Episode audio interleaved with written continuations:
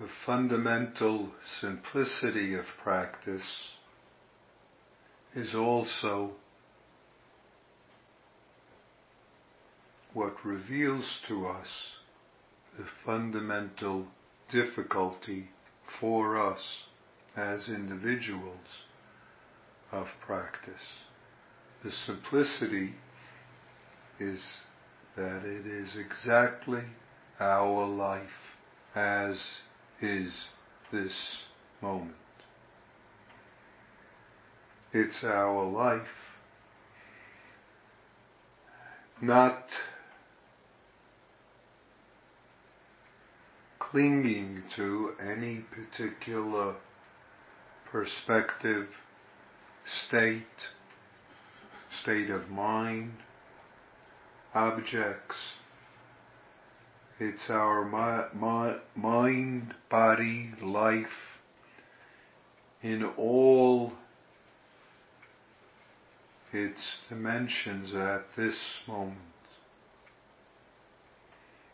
So in this text we've been speaking of, we use the word light or luminosity.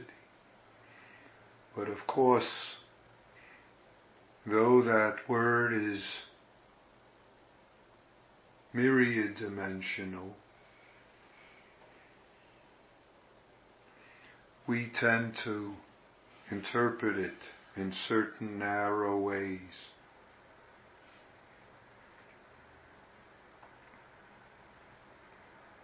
And we believe that it's based on that interpretation we should understand what he's trying to say. Or what the Buddha is trying to say. When, or what other ancestors are saying when they say everyone has light, everyone is light. And there's nothing wrong with those interpretations except that they blind us. Except that they blind us to our life, which is much bigger than any and all those interpretations. And our life, which is always available to us. breathing in, breathing out, seeing, hearing, touching, and all the other ways we can describe this functioning of being alive.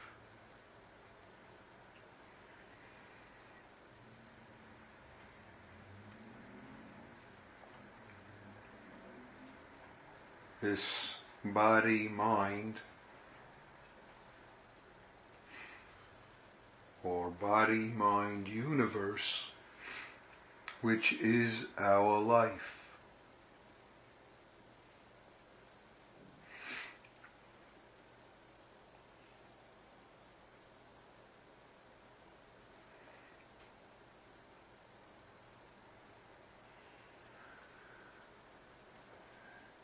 So we have to be cautioned about the tendency to go in our own particular habits of mind or body or objects, ways that we preference certain things and interpret circumstances. It's not that those preferences are the problem, but it's our being pulled by them, our not recognizing our own particular preferences or tendencies or clinging for what they are. even if we have brilliant intellectual understanding or even brilliant emotional understanding.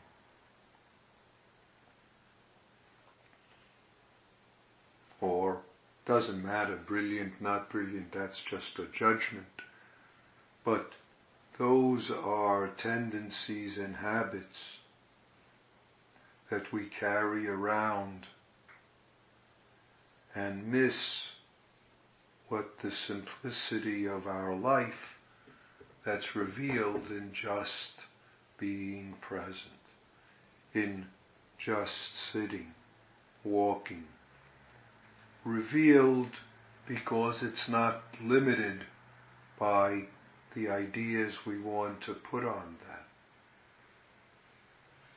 The ideas of, you could say, subjective or objective or conscious or unconscious knowledge or discriminations or all the other ways we want to break that up. Break this up. This that in this text he calls illumination or luminosity of body mind. See.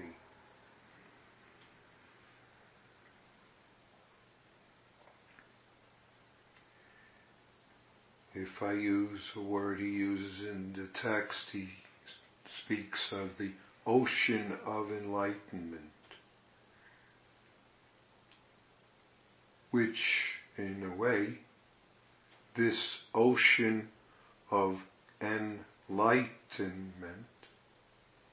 ocean of light, to mix metaphors, is exactly what our life and what our sitting is, is entering this ocean of life that the present moment is for us.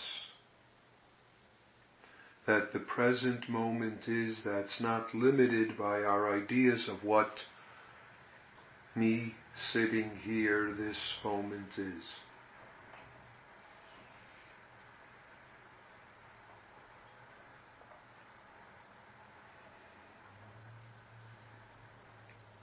And yet, sitting and all the other ways that we manifest this life that we are, or if I use other words, this Buddha that we are, is always available as this simplicity of the moment. And you all say it over and over, being just this moment, being just this moment. Easy to say.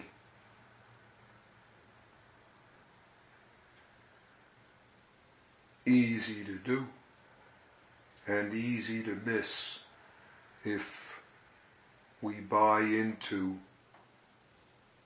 or cling to one or another habit, which is why it's so valuable and important to, so to speak, over and over when necessary, not for some catalog or theory or deeper understanding, but when necessary to notice where and how we're clinging to one or other device. Not so that we have more knowledge about what we're doing, though that happens, but so that at least for this moment we can open that clinging. Or we can be without or beyond that clinging, if I use that word. Or instead of clinging, you could say attachment, or you, we could say discrimination, or we could say any other habit that keeps us from being If I say being shining light, fine. Being this that we are, fine. Or you could use other words like being the Buddha that you are. Sitting as Buddha, walking as Buddha, acting as Buddha, eating as Buddha. Since we all are this. See, since we all are this, our practice, if I explain it in this way, is to uncover what we always are, which is never covered up, except when it seems to be that way for us. So don't go looking elsewhere for something else that you're going to get. Don't go believing the story of what you're lacking. Because that's another caught in self-centered. That's exactly what this text is reminding us. So, we could even cling to some sort of conceptual or intellectual understanding of saying I'm missing this and that's the problem and that's what I got to do and that's and then when I take care of those and in that very catalog or recitation of what we believe is exactly where we create hindrances or if you want to use fancy words, you can use fancy words about it, delusions or illusions or other things. Nothing wrong with thoughts coming and going. If we try to stop them, we only create trouble. If we identify with them, we only create trouble. Of course, I need to have thoughts, so to speak, if I use it in those terms, as myself and thoughts separate, in order to speak. Your, your thinking conceptual process is what enables you to hear me. Yet, if we don't identify with that as who we are, then it doesn't limit who we are. If we don't go look to that process in order to sense who we are, then it doesn't hinder us.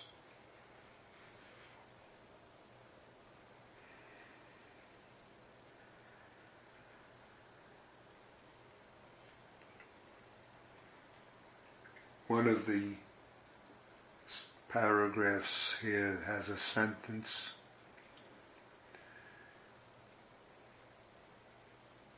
Each of our thoughts, moments, each of our moment lives, if I say that, displays itself as the luminosity of perfect knowing if you don't hold on to them and allow them to just go on their own way. Each moment of our life reveals itself.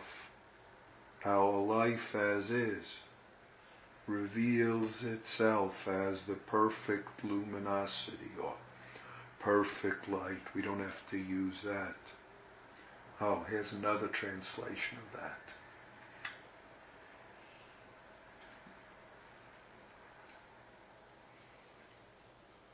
It is empty luminosity spontaneously shining without exerting mental energy. Wow, that's a mouthful, isn't it? Maybe we need to be shocked by a mouthful of words in order to come to what's simply always so. This that we are, if we say it, this light that we are, this ordinary life that is the way. It's always that this, which is why we can say being just this moment. Don't believe that the just in just this moment is to differentiate this moment from a so-called past or so-called future. There is just this moment. Once we get into our ideas about past and future, we are building further difficulties for ourselves if we believe them. It's this light isn't obstructed, isn't kept away by our activity, even our mental, emotional. That's just further aspects of this light that we are, which is why our practice is very simple. Just breathing in, just breathing out. Just sitting. And whatever form your particular sitting practice is. Your particular sitting practice of being able to respond as this moment to whatever is called for. If I call your name, you can answer. Not because you figured something out, but just the nature of being who you are. That's this light. That's this light that there isn't more with someone else and less with someone else. All those you encounter.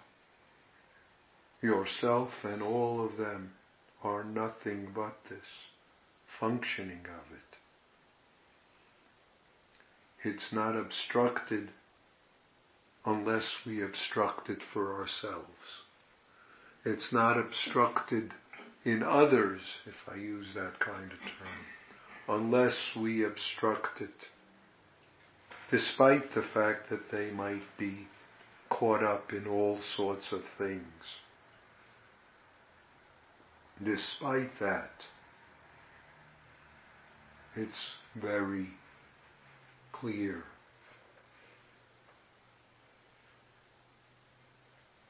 It doesn't depend on our making gradations of who does and who doesn't and who has more, who has less. He says that itself.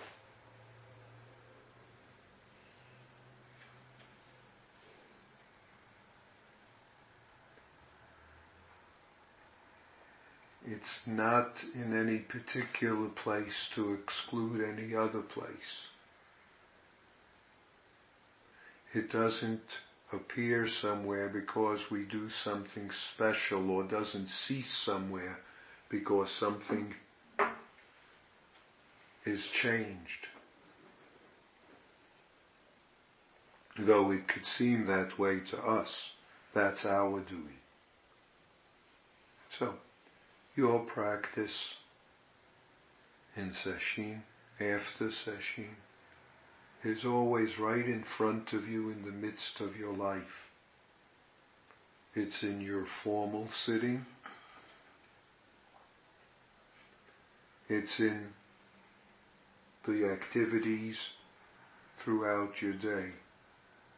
It's being straightforward, if I use a word, straightforward mind, that's fine. If I use the word ordinary mind, that's fine. Sometimes we need to say things like that, so we say ordinary mind. That's the practice that's the place of practice of all of us, our ordinary mind.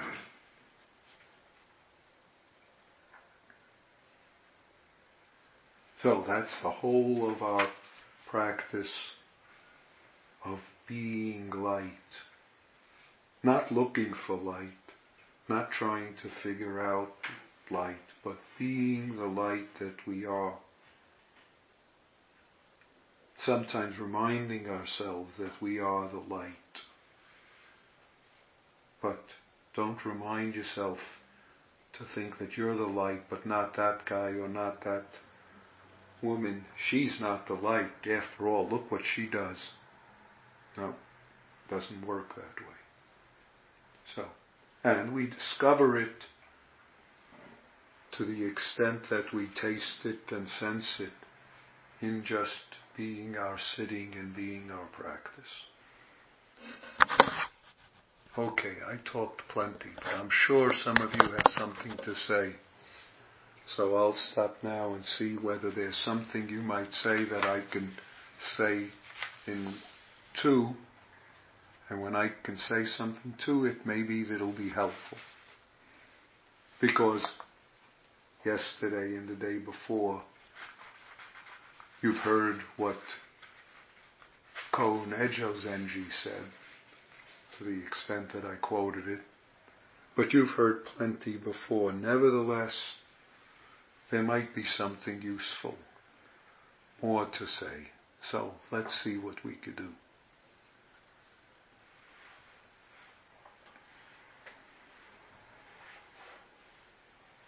If you need to move, please do. Be comfortable.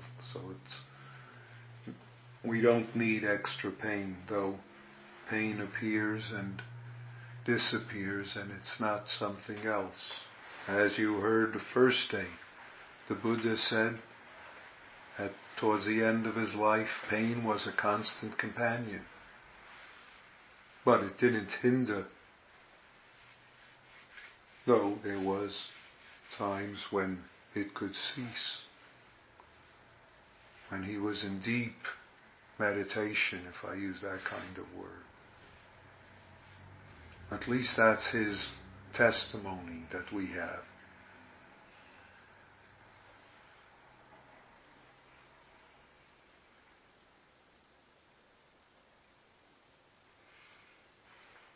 Yes. Um, this light. Um, I mean, I can't see through people. Come now, you don't mean that. I can't see through people. That has nothing to do with anything. It's light speaking right this moment. Don't get limited by narrow ideas of light. See through people. You could see through this window. Yes. That's enough. uh. I can see that the, the ordinary mind you know, can be seen as light because it's it's it's uh, we can't see it. I mean, we can't see this light, but we you know we because it shines and and uh, how about you see with your ears? How do you see with your ears? I don't know. Oh, good. Then just take that. How to see with your ears. That could be a nice koan for you.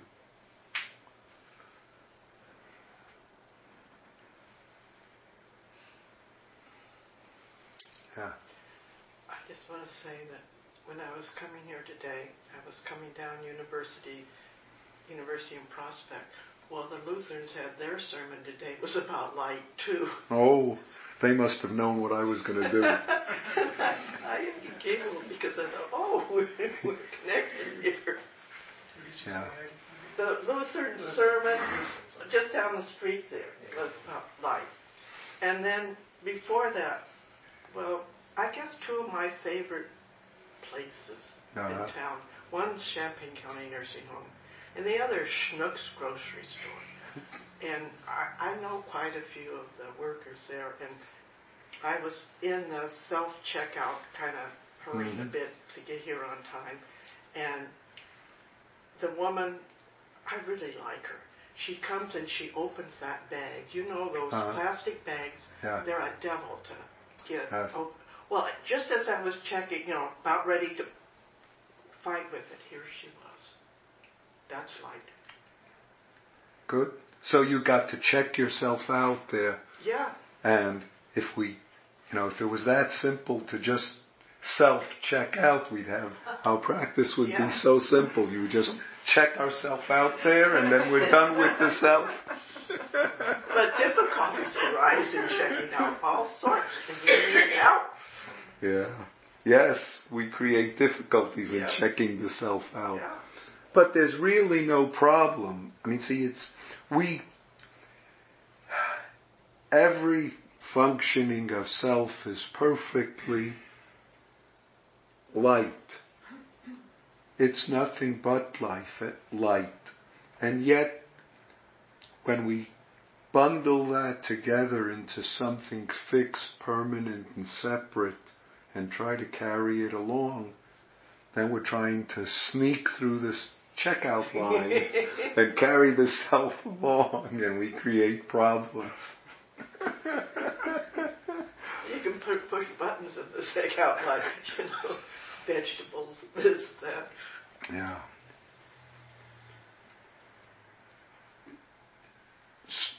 Museki Sue used to have a teacher, he's no longer alive, who wrote a book, and I might misquote the title, but it's something like Getting Rid of What You Never Had. Getting rid of what you. Then that's good enough. I, the title might be a little different. I used to have the book there. I, I got rid of the book too, but there was nothing wrong with it. I just somehow got rid of it. Getting rid of what you haven't got. Okay. Yeah. Yeah. Yeah. Yeah. Anyway, my mine disappeared. I don't know where. Someone borrowed it. I lent it. I gave it away. I don't know. Doesn't make a difference. But getting rid of what you Haven't got. haven't got. But I'll say never had. I like that better. Never had. And yet we insist we have this, and we insist that the whole universe of our life fit through this lens, this story, and we be happy or sad satisfied or dissatisfied based on that. That's exactly what the Buddha is teaching. That unsatisfactoriness or suffering is a result of our attachment to that self-centeredness. Because we want to force our life through that if you want to say that screen. It's like trying to squeeze everything through a sieve of a certain sort. And then everything gets chopped up by that and therefore we suffer. That's exactly what. So at least for a little bit as we sit, it's to put that screen down. It's very easy to do because all it takes is being exactly what and who we are. The very functioning that we always are, not something new. There's all sorts of devices to help us do that.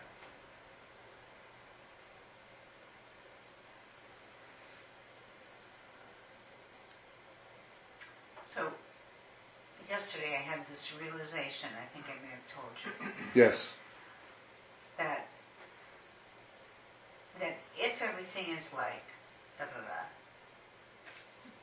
we sit here hour past hour and do this practice so we can see it, because otherwise we don't see it. Yes.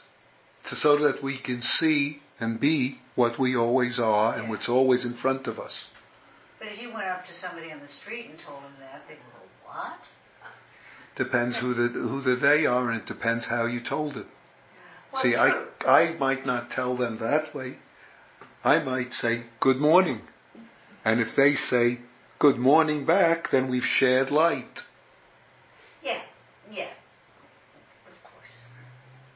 And that's all that's needed at the moment, unless they say something else. See, we can share light, if I say it in such a way, without making anything special about it. That's why we say our practice is ordinary mind. It's the fact that we share light. If I use, I, even that word is problematic, but that's okay. We share light all the time. That's our capacity. And that's the capacity of everyone we meet. Except when they want to hold on to something. So you might say good morning to someone and they go, ah, and they don't even answer you and they go, and so then they're holding on to something and they're too busy or too caught up to be the light of their life at this moment, much less to share it. When you share it, you don't get more. When you don't share it, you don't have less. And yet, if we got caught up, we suffer. So that's a added I'd say bonus, but it's not a bonus. it's a the addition of a problem that r- makes it unsatisfying. What's always satisfying. Isn't it um, Hakuin in the Song of Zazen? Uh, Zazen Wasan. I might be pronouncing it wrong where he says it, we're like a, a thirsty person in the middle of an ocean crying out in thirst, or like a person in the middle of the ocean crying out in thirst, or middle of the water. Yeah. So, so because ocean will go, well, it's salt water, it can't quench our thirst. Yeah.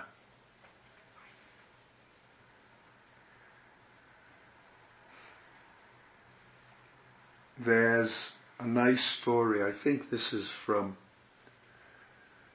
uh, I think it should be Roshi, but I might be wrong the source.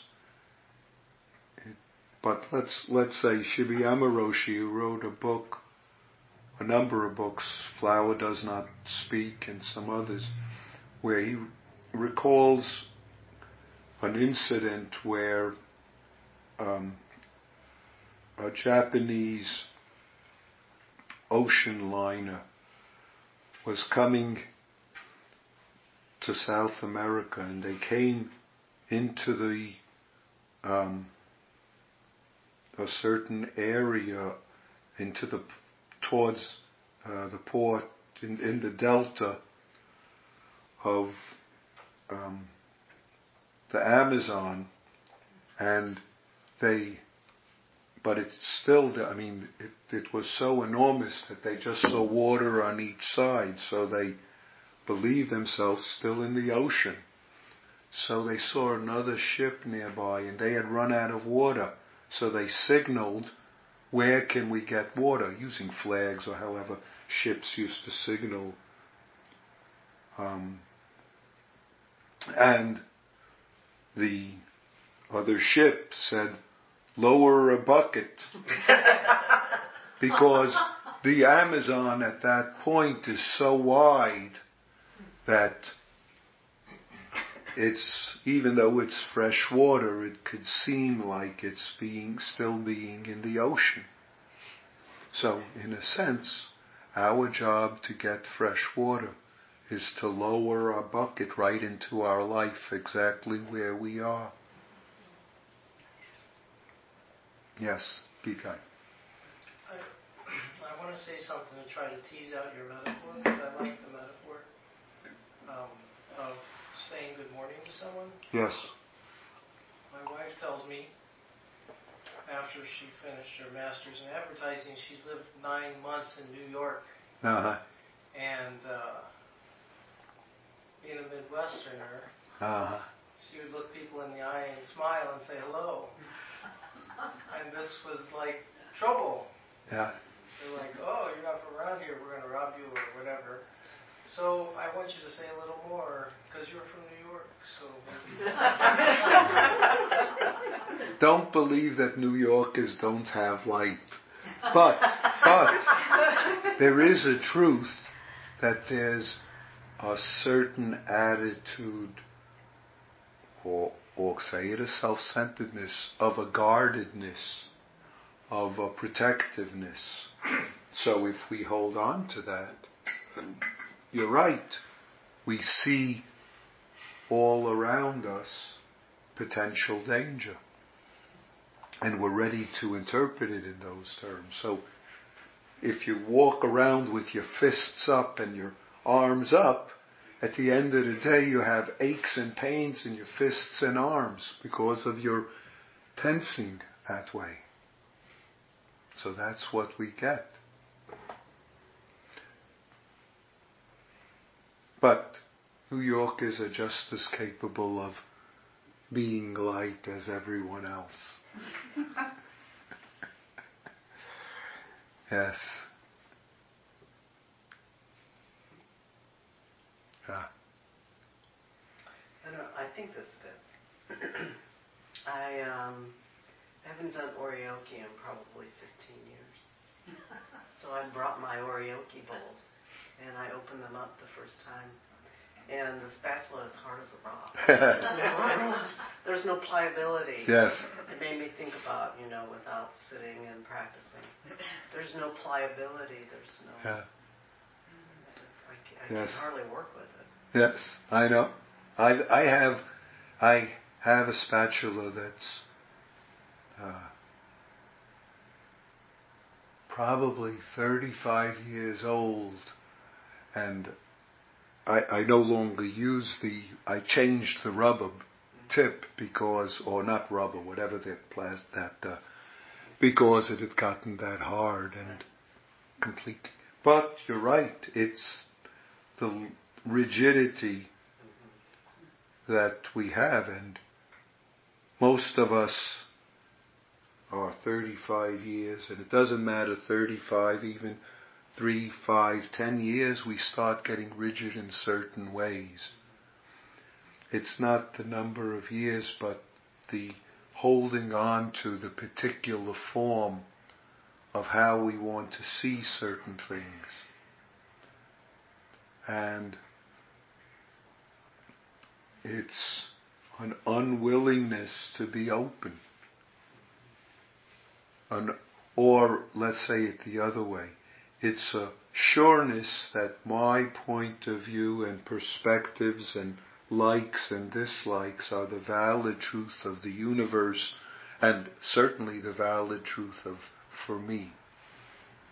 So what I know is the way it should be.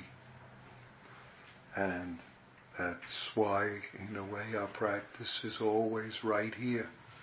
And we keep bumping up against what we know what we hold on to, what we believe, what being this moment is, or what being this moment is not, what meeting this person is, and what this person is not, how they should be and how they should not be, etc. Yeah? Good?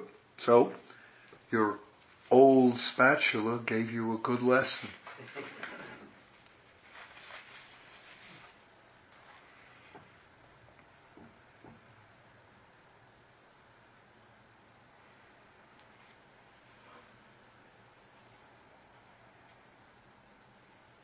Yes, Like we can either practice uh, being rigid, uh, adhering to our beliefs and uh, the constraints around how we configure things, or we can practice noticing we're doing that, letting yes. them go and being present for what's actually occurring in the moment. Yes, and we just have to let go in the moment so to speak, if even using the word let go, but let go in this moment. And everyone has that capacity in this moment. Doesn't mean, doesn't mean there aren't other uh, cause effect knowing, if you want to say, holding habits, caughtness that will arise. It will. It might. It might not. But all we have to do is this moment, this moment, this moment. And all anyone needs to do is this moment. Which means that not, no one is excluded. No one has to do anything special that's beyond them. It's as if one, the practice of rigidity is so deeply ingrained in us that we don't know it's a practice. And the other practice of being present is so new, even if you've been doing it for 20 years, um, that you really have to practice that. Yeah. Uh, instead of calling it the practice of rigidity, I would call it the habit of yeah. self-centeredness or clinging. With, I mean, there's different facets to it, and there's mul- multivariate facets just as we are multivariate. But the habit of it, which is as a result of all sorts of cause and effect, there, some of them are biological, some of them are psychological, some of them are so, social, some of them are, and you can go on all the different ways we explain them, but they come together as who we are, and they reveal themselves in the process of cause and effect that is life. But we don't have to go root them all out or figure them all out. We just take care of what appears now. And if we have the willingness to do this, then we keep having opportunities to see what's needed right now. And that's all we need to take care of. Yes, Loba, one, two. I I was just thinking that um, so that the, the light that is, you know, we're talking about the light, so the light that is never obstructed anywhere, ever. Yes. Um, so I just thought that that could be a good way into when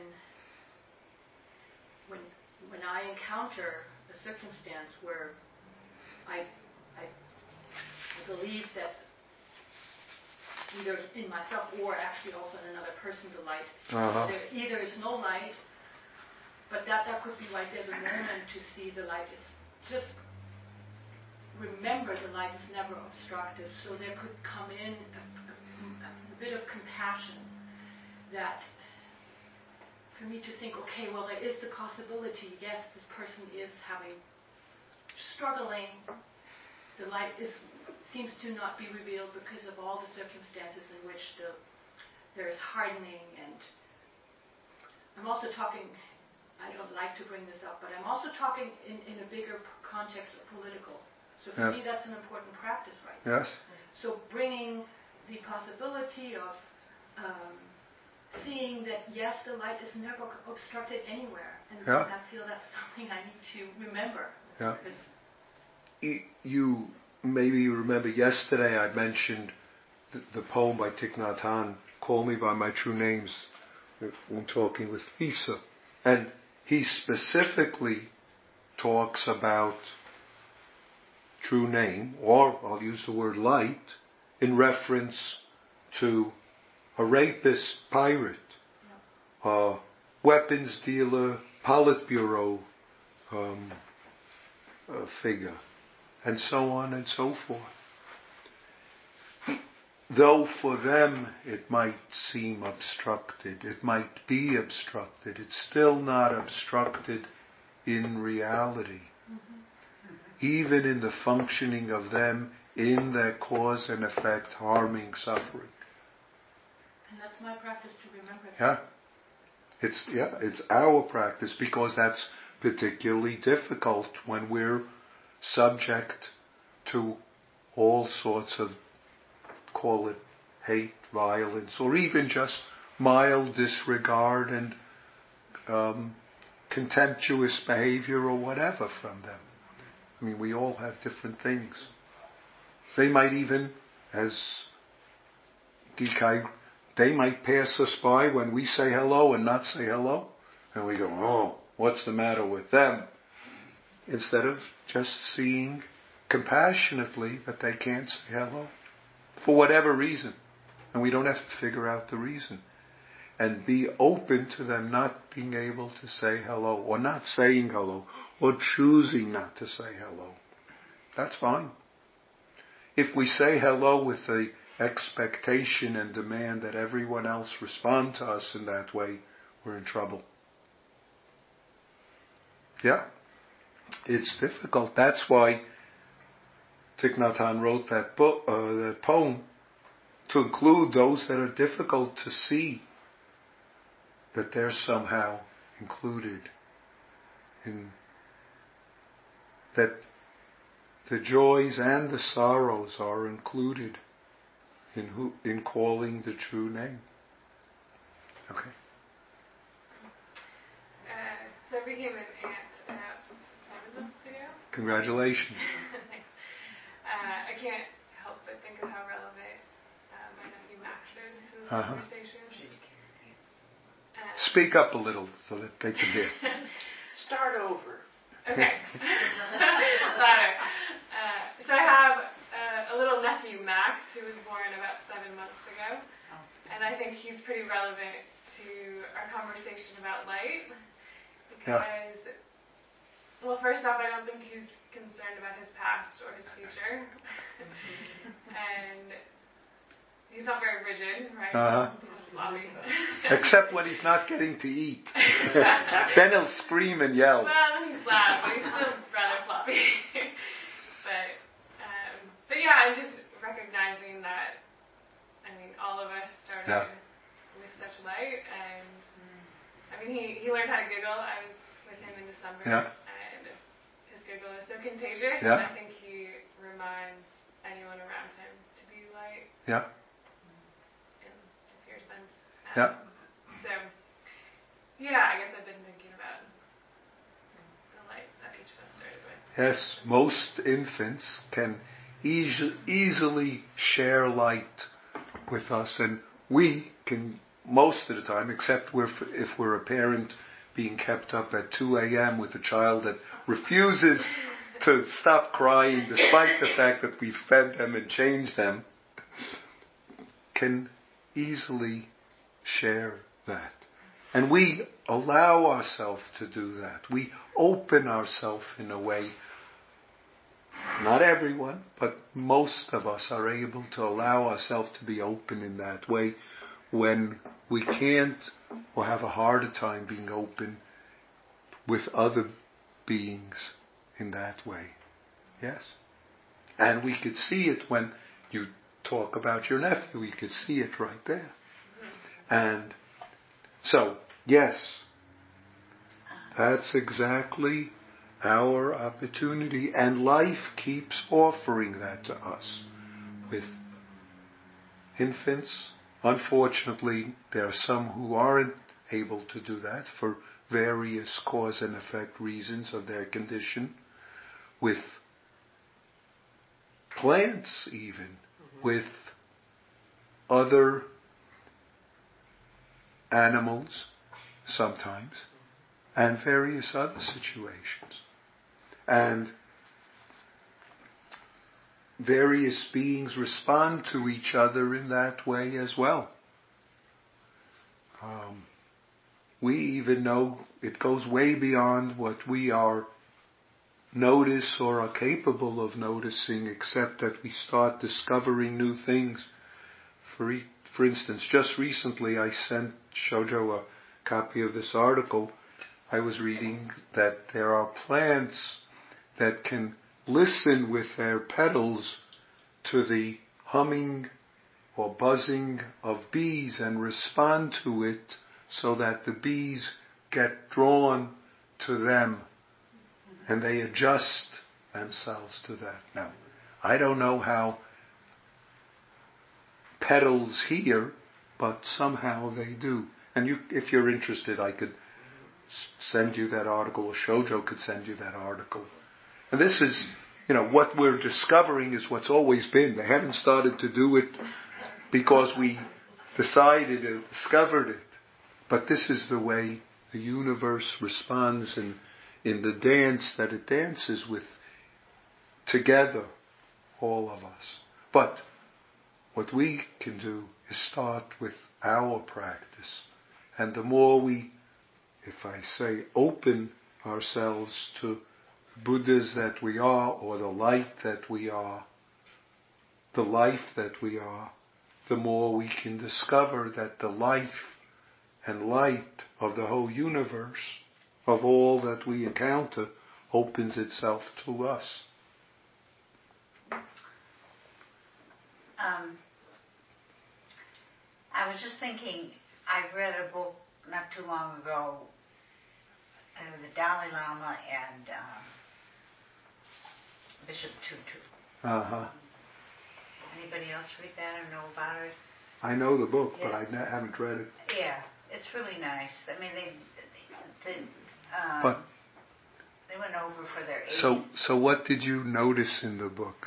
That you, Well, I just love their, you know, they were just kissing each other and they just, you know, they just, they just enjoyed it. And then Jeff, our own Jeff Smith, told me one time that he had seen um, a video of the Dalai Lama brushing his teeth. and, uh, and the Dalai Lama was having a great time laughing. Yeah? good.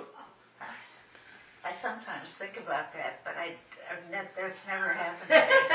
Well, if you just give yourself away to your teeth and gums and hands and the brush, try do you, it. Do you ever laugh when you brush your teeth? I enjoy it. It's a nice, um, pro, uh, what should I say? Experience. Massage experiencing. yeah. So Do you remember that, Jeff? Where are you? he's not there. He doesn't seem to have remembered it. I don't specifically remember the teeth brushing, but he did allow a photographer to follow him around like every second of the day and night, and this photographer took a bunch of photos of him as he was getting up in the morning, which was, you know, he's, he's just a guy who's getting up in the morning. He's not, maybe not that crazy about it at the time. Um, so, yeah. And that, another thing about him is that no matter where he is in the world, no matter what the time zone, he gets up at the same time in the morning to do his Practice. routines.